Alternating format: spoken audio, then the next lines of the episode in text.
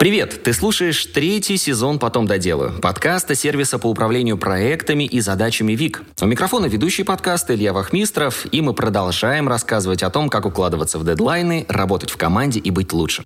А сегодня у нас в гостях старший HR-бизнес-партнер Авито Александра Остановская. Саша, привет!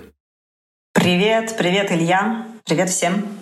Ну, конечно, э, первый вопрос, э, который хочется тебе задать, э, задать как раз вот о задачах. Сюда же у нас уже оговорочка идет. Чем ты сейчас занимаешься и какой у тебя пул задач? А, смотри, у меня так получилось, что я в Авито лидирую сразу несколько направлений. Во-первых, я отвечаю за формирование HR-повестки, которая способствует стратегическому развитию наших вертикалей. Товары, авто, недвижимость, услуги и работа. То есть я такой партнер для наших генеральных менеджеров во всех решениях, которые касаются людей. Найм, планирование, развитие, орг-дизайн. Во-вторых, я отвечаю за направление э, тренинг and development по Москве. Мы помогаем выстраивать такую среду, которая э, способствует развитию всех наших ребят. Ну и в-третьих, я со своей коллегой Ан- Аней Кисточкиной развиваю стрим культуры и лидерских компетенций в Авито. А, слушай, ну раз ты сразу про команду начала говорить, насколько она большая, потому что все-таки бизнес-то, я понимаю, digital в основном, да? Насколько большая команда для поддержки необходима? Ты имеешь в виду, насколько большая команда у меня для поддержки или какую аудиторию я партнерю? Вот, наверное... А давай и там, и там. Вот э, какие цифры можем назвать? А, ну, смотри, э, с точки зрения бизнеса, у меня в моем домене сейчас порядка там, 150 человек. Это внутри периметра Авито, плюс еще несколько компаний, которые мы купили. То есть, ну, все вместе там порядка 300 человек получается. Вот. И э, если говорить о э, команде, которая мне помогает как партнеры, у меня есть э, два HR-бизнес-партнера в команде, которые делят между собой вертикали. Угу. И у меня есть команда TND, э, там их порядка 20 человек, э, которые драйвят всю повестку по развитию Авито в горизонтали. Круто. Скажи, пожалуйста, как ты пришла к этой позиции? Какие у тебя были рабочие места до этого и каков твой карьерный путь? Ты знаешь, у меня почти 20 лет э, в HR крупных финансовых организаций. И надо понимать, что Авито — это первая технологическая компания, в которой я работаю, потому что до этого у меня был Ренессанс Кредит, у меня была Альфа, и у меня был небольшой японский э, финтех, в котором я лидировала HR-повестку. А, и как-то так получалось, что вообще оригинали я из рекрутмента. То есть когда-то, очень давно, я пришла э, в HR через кадровое агентство, я помню, что начинали мы еще работать в те времена, когда в кадровом агентстве еще не было, такие были условия найма, там не платили никакую зарплату. То есть нам надо было просто закрывать вакансии и от этого, значит, иметь свой какой-то гонорар. Вот. И так получилось, что у меня там сложились хорошие партнерские отношения с одной из компаний клиентов, они меня пригласили. Ну и вот так получилось, что я попала в финансовую организацию, и так пошло-поехало. В общем, в какой-то момент я из рекрутмента пошла в старший в HR-бизнес-партнеры, и было очень прикольно. У нас был э, руководитель, э, который, который приехал к нам из Великобритании в Ренессансе, и он говорит, Слушай, ты знаешь, мне кажется, ты уже переросла э, вообще роль как бы вот одной функции. Я говорю, да, ну, возможно, а, а, а что надо? Он говорит, слушай, ну вот надо теперь э, переходить в HR-бизнес-партнера. Я говорю, а что это такое? Он говорит, ну, HR-бизнес-партнер – это тот, который каждый день добавляет ценности бизнесу. Я говорю, это очень, да, про меня похоже, как бы я перехожу. Вот, и с тех пор я HR-бизнес-партнер и как-то очень хорошо понимаю, э, как соединять бизнес-повестку и HR-повестку. А вот вообще за это время насколько э, стиль работы поменялся, технологии используемые? То есть стало легче работать или, может быть, наоборот, сложнее в вашей сфере? Хороший вопрос вопрос из серии, типа, а как, а как легче работать, когда ты ничего не умеешь или ты уже все умеешь? Да, да. Ну, слушай, ты знаешь, э, ну, надо понимать, что, конечно, там, когда я начинала работать, я там не бралась сразу такие масштабные проекты, у меня были какие-то кусочки, которые я там драйвила, это был, был какой-то точечный поиск, это была организация каких-то небольших команд. Сейчас все немножко по-другому, и сейчас ну, с технологической точки зрения гораздо проще, потому что ну, супер сейчас налажены там всякие естафы, все, все помогает, и все, все просто отслеживается. И можно с большими объемами работать, э, плюс полно всяких прикольных э, гаджетов, которые помогают все систематизировать, э, там, или, например, там, тот же Мира, который помогает визуализировать информацию и очень мне помогает в работе, или, в работе, или Xmind, интеллектуальные карты. Вот с этими помощниками супер э, сейчас проще. Такого не было, конечно. Вот. Ну и вообще отношения э, бизнес стали более прозрачными, человечными и предсказуемыми. А особенности какие-то в найме в крупной компании мы можем выделить для наших слушателей? Возможно, кто-то вот все думает о масштабировании, но вот не задумывается о том, что и с этой точки зрения, может быть, нужно будет менять подходы. Авито, конечно, уникальная в этом плане организация, потому что мы за последние полтора года выросли на 50%. Ух ты!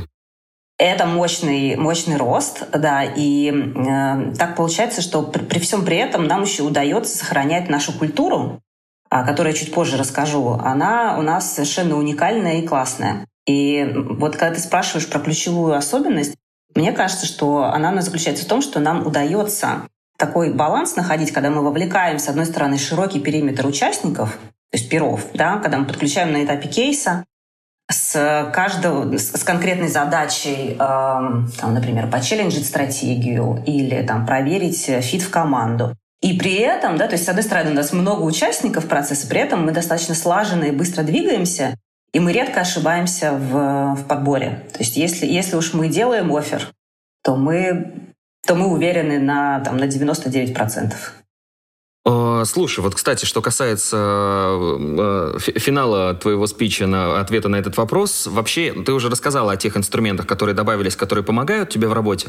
Но, я так понимаю, личное это общение никто не отменял. В любом случае собеседование, в любом случае общение. И вот в это время на что ты обращаешь внимание? То есть на какие такие ключевые моменты, которые помогают тебе понять, вот этот человек точно сюда подходит, его нужно брать, или наоборот нет? Я смотрю на две вещи. Первое, я смотрю на то, насколько мы совпадаем в ценностях. Я смотрю, во что верит человек. Если он верит э, в то же, во что и наша команда, тогда у него гораздо больше шансов докрутить что-то, чего у него не хватает в части хардов, например, или даже софтов, чем если бы это было бы иначе. Я очень опираюсь на на то, насколько готов вообще, в принципе, человек развиваться. Почему надо развиваться? Не потому, что как бы, я хочу, чтобы там, сегодня сотрудник пришел и мог сказать там, с точки зрения карьеры, куда он будет двигаться там, через 2-3 года. Совсем не поэтому. Мне важно, чтобы человек хотел развиваться просто потому, что наша работа усложняется. Она усложняется буквально каждый день. И, например, там, моя роль, она за, за, там, за 20 лет да, она изменилась просто катастрофически. Да, и хотя она условно на рынке там уже давно существует, да, а что говорить о технологических э, позициях, что говорить о технологических ролях, когда все сильно меняется. Поэтому, если просуммировать, это ценности, то, во что человек верит, и э, его потенциал. А скажи, пожалуйста, а возраст э, в наше время изменился? То есть помолодел ли, э, так скажем, среднестатистический соискатель на какие-то важные позиции? То есть э, легче ли вы сейчас принимаете, может быть, ребят без опыта или с меньшим опытом, или наоборот, может быть, они уже приходят какими-то прокачанными, учитывая, что да, мы очень много с онлайна сегодня можем забрать. Потому что раньше это было действительно в крупную компанию не устроишься, если у тебя там нет трех лет опыта, да, по твоей специальности. Вот как сейчас обстоят дела? Uh, ну, давай я здесь порассуждаю. Uh, смотри, ну, как бы Понятное дело, что там дискриминировать с точки зрения возраста это, это странно, да, как бы это ну, официально запрещено. А, и э, для нас, конечно, там, самое важное это не то, там, какого, в каком году человек родился, а то, насколько у него совпадает а, такая идентика, которую там, мы в нем определяем. То есть насколько он эм, в себе сочетает там, знания, умения и навыки, которые нам могли бы быть полезны. Да? Очень смотрим на потенциал. И с точки зрения потенциала, э, конечно, там опыт э, значение определенно имеет, но, но уже как по всем даже тенденциям там в подборе сегодня, да, потенциал все-таки перевешивает. Поэтому наши молодые слушатели ни в коем случае дрейфить не нужно. Если знаете, куда хотите, идите, пробуйте. Возможно, тот потенциал, который у вас есть, как раз-таки увидят, и он будет непосредственно необходим. Поэтому да, пробуйте так обязательно. Точно. Что, да, что касается новичков, э, которые приходят в вашу команду, как вы их адаптируете, как включаете в процессы?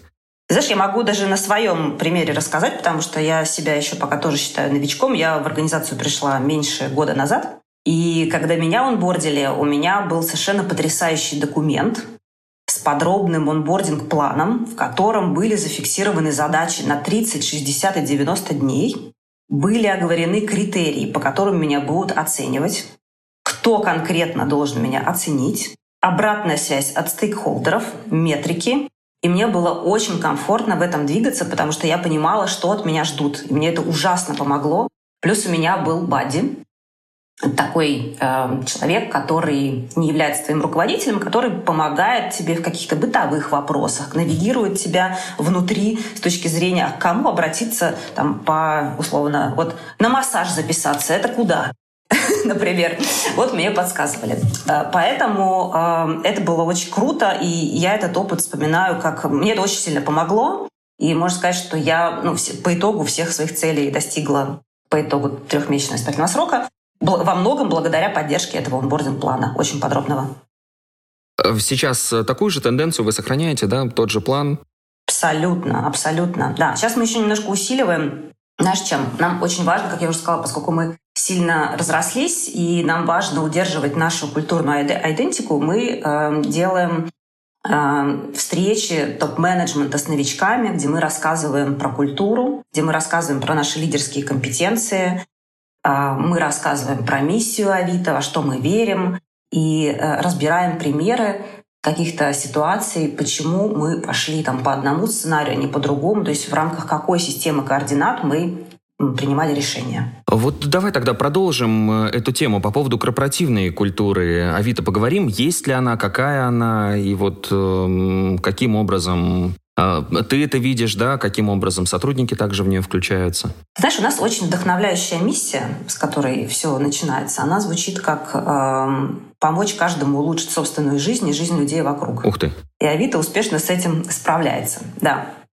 И мы понимаем, что Авито — это уже давно именно нарицательное, которое знает практически каждый россиянин, и мы основной сервис для сделок между людьми по всей стране. И нас очень греет, что наши технологии позволяют миллионам реализовывать свою мечту и решать важные для них вопросы. И вот, э, вот эта вот тема, она прям, она сквозит э, в наших коммуникациях, э, она придает очень много смысла работе, и это закрывает очень большую проблему, которая сейчас по разным исследованиям, там, одна из основных, что там ребята сегодня не стремятся идти работать в какие-то крупные компании, они предпочитают э, типа фриланс или там делать свои стартапы, просто потому что им кажется, что это в такой работе будет больше смысла, mm-hmm. чем там идти в корпорацию. При этом у нас э, вопрос смысла, я считаю, не просто решен, да, у нас жгет просто, дает очень много энергии. От этой миссии э, сформированы ценности, у нас есть э, ценности, которые, на которые мы опираемся в нашей ежедневной деятельности. И от этих ценностей у нас сформулированы лидерские компетенции. Лидерские компетенции — это такие поведенческие индикаторы, которые мы ожидаем, что будут демонстрировать лидеры. Uh-huh. И они описаны очень подробно а, в нашем манифесте. У нас есть манифест, это наш основной документ, который формулирует и описывает видение организации, которую мы строим, а, ценности, в которые мы верим, и поведение, которое мы хотели бы, чтобы наши лидеры демонстрировали. И лидером у нас может быть любой. А, лидер — это не какой-то титул, э, это не что-то, что начинается там с какого-то карьерного уровня определенного. У нас лидером может быть каждый. Было бы желание, как говорится было бы желание развиваться, да, и демонстрировать лидерские, лидерские компетенции. А, скажи, пожалуйста, а как э, выглядит э, ваш, ваш офис, ваша работа? То есть это большой офис, в котором находятся все? Или это много офисов там по Москве или по всей стране? Или вообще, может быть, это удаленная работа в большинстве своем? Как у вас все устроено? Смотри, у нас есть э, два крупных офиса. Э, первый офис — это Лесная 7, а здесь сидит основная команда разработчиков, здесь сидит основная команда GNA, бизнеса. У нас есть э, совершенно потрясающий офис в Санкт-Петербурге. Там сидит команда СД, ЦКС, очень многочисленные э, подразделения. И мы недавно открыли э, офис в Казани, угу. где там 200, 200, 200 мест, частично под ЦКС и для э, PNT, Intel. А почему именно там? Честно сказать, я, наверное, здесь не готова прокомментировать. А, какие-то были там супер исследования, мы на что-то опирались, там демографические и так далее. Мгм. В общем, да. И э, как выглядит наш офис, ты знаешь, он сейчас выглядит от этажа к этажу по-разному. То есть на каком-то на каком-то этаже у нас достаточно многолюдно, а вот, например, сегодня, там, где я сижу на пятом этаже, у нас очень тихо. Практически все уже ушли. Вот такой, знаешь, у нас гибридный э, режим. Мы поддерживаем наших э, сотрудников в стремлении к тому, чтобы комфортно организовать свою работу. Поэтому нам, э, нам с этим ок, когда сотрудники в гибриде. Мы очень классно уже перестроились в момент э, пандемии на работу в зумах. Поэтому у нас встречи, встречи, встречи. Перекусил, встреча, встреча, встреча. В общем, мы так, так и работаем. Круто. Ну вот что касается, да, до центров, э, ты говорила, где они находятся. Ну, действительно, очень часто в последнее время слышишь, что Москва, Питер, Казань. Что-то там в Казани очень-очень активно происходит, и вот все туда тоже стремятся зайти. Круто, что вы уже тоже там. А вот э, скажи, э, как вы отслеживаете историю с выгоранием? Мы в наших подкастах просто вот красной линией проводим эту историю, потому что, ну, очень э, сложно, если сотрудники в эту историю попадают. Вот как вы это распознаете, как, возможно, помогаете сделать так, чтобы человек не выгорел? Ты знаешь, мы, э, у нас есть что-то вроде такого чек-листа, Мгм. да, там, который, в принципе, у нас любой руководитель может взять и по нему пройтись. То есть мы предлагаем наблюдать за сотрудниками и, например, когда сотрудник перестал брать на себя инициативу, или он перестал добиваться от других лучшего результата, или он фокусируется на рисках, или он перестал мечтать, не видит своей доли в общем успехе, а, проявляет какую-то какую отстраненность от работы, и вообще, в принципе, мы видим, видим, что снижается работоспособность. Вот это, конечно, целый набор сигналов, которыми мы, э, которых мы об- обучаем руководителей, чтобы они распознавали в своих командах. Ну и как только мы идентифицировали, что такие сигналы есть, да, дальше есть определенный там, план действий, мы как правило, его вырабатываем, там, затачивая ин- индивидуально с каждым э, руководителем под каждый конкретный кейс. Вот. Но есть общие какие-то рекомендации, которым там, мы э, советуем всем придерживаться. Мы начинаем во-первых, это, ну, с чего начинается, это с того, что это нужно признать, да, как бы что, что надо проговорить вслух, сказать, что да, действительно, как бы проблема есть, а, и там, для того, чтобы в ней разобраться, как бы что и почему. Во-первых, у нас есть поддержка э, психологическая, можно обратиться к психологу, который поможет с этим справиться. А, а во-вторых, с точки зрения организации, мы тут можем предпринять целый ряд э, всяких мероприятий, можем обсудить смену обязанностей, мы можем обсудить там время отдыха э, и работы, нагрузку. Мы можем обсудить, насколько сотрудник э, там, занимается спортом. У нас, например, в нашем офисе есть два спортивных зала в круглосуточном доступе. Вот. Эм, Возможно, руководителю стоит где-то там, усилить демонстрацию результатов и чувство сопричастности, потому что это часто тоже западающая история. Ну и в целом, там, как проявить позитивный настрой, там, хвалить больше за профессиональные достижения и так далее. Мгм. Вот такие у нас советы. А, Слушай, корпоративный психолог у вас, я так понимаю, там есть, да, про которого ты говорил, но мы сейчас тоже чуть позже про это продолжим разговор. Ты очень классную фразу сказала. Обучаем руководителей. А вообще, как э, в Авито принято? То есть брать сотрудника и растить его до руководящей должности или все-таки брать э, на руководящей должности кого-то со стороны? Слушай, ну я не могу сказать, что тут как-то принято или не принято. Сейчас прям в тупик ты меня поставил. А, На самом деле там за- зависит от, от многого, да, зависит от того, насколько там стратегически важная роль, Мгм. насколько Авито имеет внутри экспертизу, да, когда мы продвигаем насколько а, действительно есть а, пул кандидатов, которые хотят да, двигаться. Вот это все каждый раз взвешивается, и я знаю, что, ну, во-первых, у нас есть такой а, процесс, который называется Organizational Talent Review, в рамках которого мы смотрим на то, насколько наши э, сотрудники э, потенциально готовы двигаться. То есть мы оцениваем потенциал и импакт, и э, с теми сотрудниками, чей потенциал был оценен выше среднего, мы садимся и прорабатываем индивидуальные планы развития для того, чтобы там, через год, через два, через три мы понимали, на какую позицию э, или хотя бы направления, мы могли бы с ними двигаться. И, и мы, надо сказать, что второй год только пока тренируемся э, на этой истории. И буквально вот у меня в вертикалях по итогам вот таких сессий же в этом году мы сделали два перемещения с, с одной роли на другую, на следующую.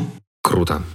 А, а, про психологию хочется продолжить. Да, ты уже эту тему тоже затронула, про выгорание, когда мы разговаривали. А случаются ли конфликты? И как они решаются? Вмешивается ли Э, вмешиваешься ли ты в них, вмешиваются ли в них руководители, и вот помогает ли корпоративный психолог, нужен ли он вообще? Может быть, и просто руководители могут обойтись там вовремя где-то что-то сказав? Ты знаешь, э, мне кажется, что когда мы говорим про конфликты в компании, здесь психолог, наверное, это не тот человек, вокруг которого должно все строиться. По опыту у нас достаточно открыто решаются конфликты, и чаще всего они локализуются там, где они возникают. И все потому, что мы э, живем в достаточно понятной системе координат, мы опираемся э, на наши ценности всегда. Мы отталкиваемся от того, что мы верим в нашу команду, мы отталкиваемся от того, что мы принимаем решения быстро, аргументированно и так далее. То есть мы с уважением и э, с, с большой любовью к нашим сотрудникам э, и открыто стараемся организовать процесс. То есть основная задача руководителя да, это там, не занять чью-то сторону, а выстроить такой процесс, такую среду, в которой можно будет открыто, опираясь на ценности Авито, обсудить э, ситуацию и найти решение. А вот как, можешь пару лайфхаков рассказать, как вот эта прозрачная история да, между начальством и командой выстраивается? То есть это, я не знаю, пространство общее без каких-либо стен или, может быть, какие-то собрания еженедельные, да, когда вы что-то обсуждаете? Слушай, ну это классика, конечно, да. У нас у каждой команды есть еженедельный синк, и как мы, ну, как, как мы работаем? Ну, во-первых, у нас есть, а, с точки зрения организации, у нас у каждой команды есть свой чатик, uh-huh. где мы все, все сидим, и есть такое пространство рабочее, в которое мы выкладываем артефакты, которые мы обсуждаем, а, вместе делаем. Поэтому это, это добавляет прозрачности. И у нас достаточно прозрачные структуры, на самом деле, организационные, которые тоже облегчают взаимодействие. Основной, э, наверное, основной успех, как мне кажется, это проработать схему шеринга информации от руководителей департамента к сотрудникам, к сотрудникам через всю цепочку взаимодействия. Потому что если здесь информация идет быстро, то, в принципе, никаких сложностей возникать не должно. Каждый должен понимать, за какой кусок работы он отвечает, что он может сделать, что не может. Если он не может, он сразу об этом говорит. То есть важно там, не, не замалчивать и рассказывать о том, как бы над чем ты сейчас работаешь, как бы регулярно всех апдейтить э, о том, где ты сейчас находишься. А, ну, у тебя, как у HR бизнес-партнера, конечно же, основной фокус э, внимания на том, как привлечь э, сотрудников, но часто ли приходилось расставаться, увольнять и вот в такой ситуации находиться? Какие эмоции испытываешь в этот момент, если это приходится делать? Ты знаешь, э, смотри, тут по-разному. Во-первых, увольнять это не часто. Угу. Э, происходит, наверное, там, если говорить про статистику наших промахов, да, то это, наверное, там один там, на, на, на 60. Вот. Ух ты. То есть в целом, в целом это хорошо, да, мы идем хорошо, Конечно. мы редко ошибаемся. А если мы все-таки расстаемся с сотрудником, ты знаешь, ну, обычно это, ну, во-первых, да, это может быть грустным, но, если честно, э, мне кажется, искусство HR состоит как раз в том, чтобы таким образом э, провести переговоры с сотрудником, чтобы он понял, что там, расстаться сейчас это идеальный выход для всех. И для сотрудника, и для организации. А, поэтому, и, и мне кажется, мне удается, а, по крайней мере, все, все свои последние кейсы вспоминаю, мне кажется, мне удается найти такое решение, а, потому что я, во-первых, я, я еще и сам стараюсь всегда помогать с каким-то аутплейсментом, то есть у меня достаточно большая сеть контактов в кадровых агентствах, и если у сотрудника не сложилось в Авито, это не значит, что он плохой. Да, это значит, что просто какой-то мисс-мэч с точки зрения ценностей произошел. Просто вот в данном конкретном моменте это не работает, вот эта связка. Вот поэтому окей, почему бы ее не поменять? Вот. Ну, иногда бывает, конечно, очень грустно и обидно, если сотрудник уходит с какой-то обидой, если uh-huh. он уходит с, с негативом. А, но, честно сказать, там, на моей практике это реально редко очень. Ну, э, правильно я понимаю, да, из твоего ответа, что искусству э, расставания, так называемого, да, делового, ему тоже можно научиться, то есть это не врожденный какой-то навык. Конечно, это навык ведения переговоров, конечно. Навык понять человека, а какая мотивация у него, а что важно. Что на самом деле важно для сотрудника. Ему важно там уйти, хлопнув дверью, или ему важно все-таки уйти так, чтобы потом можно было давать хорошие референсы на его работу, рекомендовать и дальше строить карьеру в других организациях. Угу. А что касается твоего личного work-life баланса, как он э, выстроен у тебя? Есть ли границы между работой и личной жизнью? Или все это как-то вот так вот стерто и одно из другого вытекает? Хороший вопрос. Э, смотри, я верю в то, что work-life balance — это ответственность сотрудника. А, потому что сколько бы мы ни прилагали усилий, э, сколько бы мы ни делали классные офисы, норки для сна, Э, массажные кресла, не нанимали массажистов, не открывали спортивные залы. Если сотрудники не будут этим пользоваться, то это все будет совершенно бесполезно. Вот, поэтому а, ответственность за свой э, work-life balance я беру лично на себя. И у меня с этим есть э, там несколько правил, которые, которым я следую. Например, я очень четко отслеживаю свое э, психоэмоциональное состояние. Я, например, там могу понимать, что в какой-то момент понять, ага, я работаю уже там 12 часов без перерыва, насколько я сейчас эффективна. Есть ли смысл мне еще сидеть над э, этим артефактом, или мне лучше прерваться и дальше с новыми силами там, на следующий день вернуться.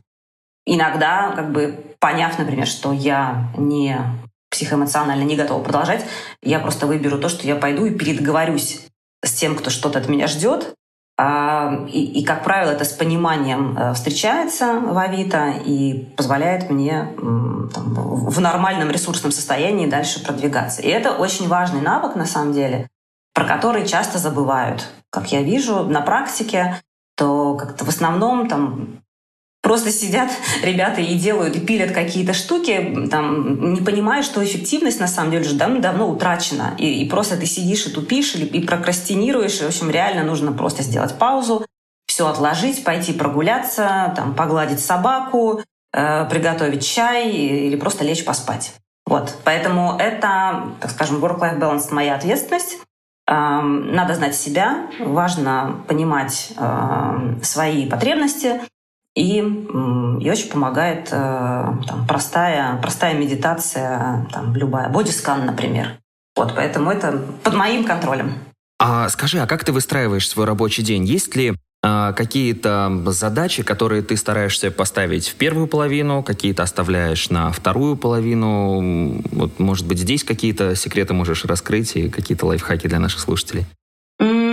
Смотри, э, на самом деле не могу сказать, что у меня прям все дни похожи один на другой. Бывают дни, когда у меня 7-8 встреч подряд, а, перерыв на выгул собаки и потом работа с документами, там, создание артефактов, политика и так далее.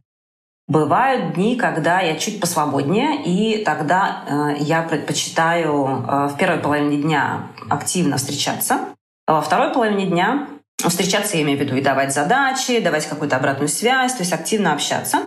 Во второй половине дня э, я предпочитаю посидеть над какими-то исследованиями, изучить э, какие-то тренды, посмотреть э, на, на, на то, что делается на рынке. Э, и ну, как-то обычно вот так. Для меня это складывается, для меня это работает. Для кого-то это может работать по-другому. Ага. А как управляешь э, своими задачами? Может быть, какие-то технологии тайм-менеджмента, какие-то сервисы, приложения? Слушай, ты знаешь, для меня супер работает э, метод э, Дорофеева, когда ты просто садишься и выгружаешь все свои текущие задачи на бумагу. То есть у тебя есть какие-то зацепки, триггеры в голове, и ты просто вот, ты о чем-то подумал, там, подать документы на загранпаспорт, окей, и ты раз это выписал набрать, там, записаться к врачу, и раз это выписал, или там, создать там, табличку для, там, не знаю, для фасилитации сессии. И как вы, все это выгрузил, когда uh-huh. ты все это выгружаешь, у тебя происходит такой момент в подсознании, когда больше никаких занос нет, и в этот момент приходят какие-то крутые идеи и неочевидные ранее решения проблем. Вот я очень это люблю и стараюсь там раз, раз хотя бы там в неделю садиться и выгружать все из своей головы. У меня такая методика. То есть так освобождаешься, да, и тут же все это заполняется креативом. Круто, круто. Точно. Точно. А какое-то хобби, может быть, Саш, которое помимо работы тебя увлекает и тоже помогает вот этой энергии зарядиться и креатива подпитать? Знаешь, эм, Я, наверное, здесь несколько назову. Э, во-первых, я обожаю путешествовать на Алтай. У меня там есть место силы. А, мои друзья открыли там потрясающее место под Горно-Алтайском, и мы всей семьей регулярно туда приезжаем. А, и смотрим, как течет э, река Катунь. А, во-вторых, я черпаю энергию в искусстве. Мой сын увлекается историей искусства, и я с удовольствием его в этом поддерживаю. Мы ходим по выставкам, рисуем вместе. Вот. И еще такой аспект, который я недавно совсем привнесла в свою жизнь, я пошла на бокс. И мне, мне очень это добавляет много энергии. Да, это прям такая классная, совершенно, я бы не сказала, что это мужская тема. Вот, я очень комфортно себя чувствую на ринге со своим э, тренером. Вот, это прям классно и очень хорошо в потоке прочищает мозги. И тоже после бокса выходишь, и очень много озарений. Как потом решать какие-то креативные задачи, это все гораздо проще выглядит. Слушай, не, неожиданно будет встретить на Алтае искусствоведа с таким хорошим хуком справа, да? Это прям, да, что-то очень необычное. Круто, круто. Слушай, ну вот мы про выгорание сегодня у сотрудников говорили, но вот у тебя у самой были ситуации, когда вот ну раз вот эти 12 часов и пересидела за работой. И вот ты все, и не поймала вот этот момент, когда стоит бы остановиться, и произошло выгорание. Вот если это было, то вот насколько долго это продлилось, и как ты из этого вышла? И вообще, может, какие-то лайфхаки еще есть, чтобы побыстрее из этого стань уйти? Ты знаешь, эм, мне кажется, я сейчас приведу пример, но я не думаю, что он наверное, кого-то воодушевит, а может воодушевит. Я ушла, на самом деле, на пике выгорания из Альфы в 2016 году в тот момент, когда там, я поняла, что я очень сильно разрастаюсь с точки зрения там, э, периметра да, своей ответственности, вот, но, но мне это уже дальше не интересно. Вот. И, и в этот момент я поняла, что ну все, как бы дальше мне как бы здесь оставаться не хочется, и я переключилась совершенно на другой проект. Мы всей семьей переехали в другую страну. Мы все бросили, и уехали туда. Эм, и там у нас были совсем другие задачи. Они были совсем в другом формате, они для меня были новые, сложные, и я так хорошо пере, переключилась, что потом вернулась э, в Москву и с новыми силами вышла в корпоративный мир. Вот, то есть, ну, как бы здесь, наверное, такая идея в том, что надо просто сильно переключаться. Ну, и, и как бы идея еще и в том, что не надо доводить до такого, как это случилось со мной. Ну, просто это такой есть факт в моей биографии. Он известный, э, я его не скрываю. Вот, ну, как бы я много, много почерпнула и научилась, пройдя этот период. Да, слушай, ну у тебя прям такое тотальное изменение, переключение, да, полностью. Страна другая, и задачи другие. А как быстро ты почувствовала, что вот это и нужно было? Вот прям в первый день приехала и все? Да нет, я бы сказала, что, наверное, спустя год. Ух ты. Mm-hmm. Вот так вот. А, слушай, мы про сотрудников, про офисы тоже сегодня уже успели поговорить, но вот лично для тебя, какой формат приоритетнее, удаленка или офис? Потому что последние два года мы так хорошо прочувствовали первый вариант. Вот вроде как бы сейчас вернулись обратно к офисам. Для тебя что лучше, что комфортнее?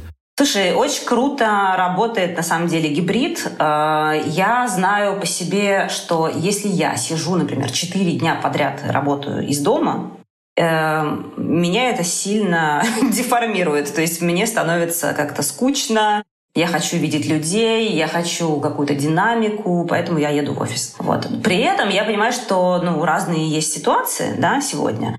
И совершенно нормально отношусь к тому, что там какие-то члены нашей команды работают там удаленно, ну, там, например, 80% времени. Вот. Поэтому это очень все сильно зависит. Наш офис очень классный, здесь работать очень приятно. Мы чувствуем заботу. А, поэтому я стараюсь лично, если про меня там спросить, э, то я стараюсь где-то три дня из пяти проводить в офисе. Угу. А продолжаешь ли ты сейчас заниматься обучением, несмотря на свою высокую позицию? Если да, то какие навыки прокачиваешь и что помогает тебе учиться, какие форматы? Ты знаешь, Вообще обучаться нужно всегда, и я сейчас объясню, почему. Да, мы уже говорили о том, что наши э, должности, наши роли сильно меняются, они усложняются буквально с каждым днем. Поэтому если мы не будем выделять себе какой-то процент времени э, для того, чтобы готовить себя к новым вызовам, мы очень быстро потеряем э, валидность, очень быстро станем просто нерелевантны этому рынку и откатимся назад. Поэтому э, я бы не ставила вопрос так, что там, чем выше твоя позиция, тем меньше тебе нужно учиться. Мне кажется, совсем тут связь не так работает. Вот, если ты спросишь, э, на что я сейчас выделяю свое время, я учусь управлять своим вниманием. Мне кажется, это самое важное. Потоки информации э, просто захлестывают, и если я буду за всем э, на все реагировать и вестись, то там продуктивность моя будет э, просто смешная. Поэтому я тренирую навык внимания, управления вниманием в разных форматах. Мне помогают э, разные эм, эм, applications в этом тоже. И это, это мне очень круто, крутое подспорье там, во время встреч, э, когда я разговариваю с человеком, когда я знаю, сейчас очень так, люди любят эм, там, делать, сидеть на встрече в Zoom и параллельно еще какие-то задачи решать. Для меня это вообще не рабочий вариант. Потому что есть исследования, которые говорят о том, что ты, когда в режиме мультитаскинга работаешь, то твой мозг тратит очень много энергии на то, чтобы сначала сформировать связи в мозгу для выполнения одной задачи. Когда ты переключаешься, он тратит какое-то время, то, чтобы отмотать, и потом переключиться на другую. Соответственно, ты очень много по времени просто проседаешь, теряешь, и это делает твою работу неэффективной. Закипать начинаешь, мне кажется, да, в этот момент. И ты начинаешь закипать, да. Поэтому лучше сфокусированно уделить время, внимание какой-то одной задаче. Знаешь, есть такой принцип помодора. Мы uh с моим сыном используем. Это когда ты на 20 минут заводишь таймер, и 20 минут ты уделяешь только одной какой-то задаче. И тогда это тебе супер помогает, что ты понимаешь, ага, вот ты сейчас поработал, ты знаешь, что есть там какой-то срок, потом прозвенит таймер, хоть тебе и тяжело в этот момент, но ты понимаешь, что это как-то ограничено во времени. Потом ты делаешь перерыв и переключаешься. Вот для меня вот это суперэффективная вещь, и это очень помогает вниманием управлять, поэтому прям, прям рекомендую, если еще вы не пробовали. Да, и вот в продолжении твоего ответа для наших слушателей в Вики есть метод помодора, это технология, поэтому, да, минутка рекламы, заходите, регистрируйтесь и пользуйтесь. Действительно, штука очень крутая. Слушай, ну э, смотри, представим такую ситуацию. У тебя появилось свободное время, э, ты уже сходила на все выставки, боксом позанималась, на Алтае все посмотрела. Что ты выберешь в это свободное время? Что-то почитать или что-то посмотреть? Вот ты знаешь, я все равно пойду на импрессионистов или, на выставку современного искусства, потому что, ну, слушай, мне очень э, от искусства хорошо, э, потому что оно как-то позволяет э, через другую призму смотреть вообще на все, что с нами происходит, и мне, мне меня это очень сильно поддерживает. Вот. Ну, это самое главное, да. Но не могу все-таки не задать финальный вопрос про книги. Он у нас традиционный. Э, из недавнего или, может быть, из любимого, что можешь э, посоветовать почитать нашим слушателям? И почему, почему тебе это понравилась литература? Слушай, я обожаю книжку «Лидеры племя», э, и всем ее руководителям советую просто в первых строках, что называется. Она отлично структурирует и упрощает понимание роли лидеров в команде и способы развития команды. А она написана очень простым языком, я даже для своих э, клиентов сделала такую выжимку тезисную. И вот, э, значит, э, в рамках пресейла им иногда кидаю вот эту выжимку, говорят, о, круто, давай, да, я, короче, теперь буду книжку читать. Вот, поэтому я прям про нее, я ее очень люблю. И еще, знаешь, одна из моих книжек, которые меня, наверное, во многом сделали, определили. Это Стивен Кови «Семь навыков высокоэффективных людей». Наверное, я не первая, кто ее рекомендует. Она для меня, хоть и написана она сто лет назад, вообще на заре моей карьеры, а, да, вышла. Я считаю, что это одна из самых качественных книг, которая а, помогает в, в личной эффективности. Саш, спасибо тебе большое. Время нашего подкаста просто пролетело незаметно в такой увлеченной и интересной беседе, поэтому спасибо, что это время нам уделило. Ну и, конечно, что вам хочется пожелать? Роста еще большего на 50, на 70, на 100 процентов. Продолжайте держать эти темпы, развивайтесь. Ну и, конечно же, удачи вам во всех начинаниях. Спасибо. Мне было очень приятно. Взаимно. Спасибо, Саша.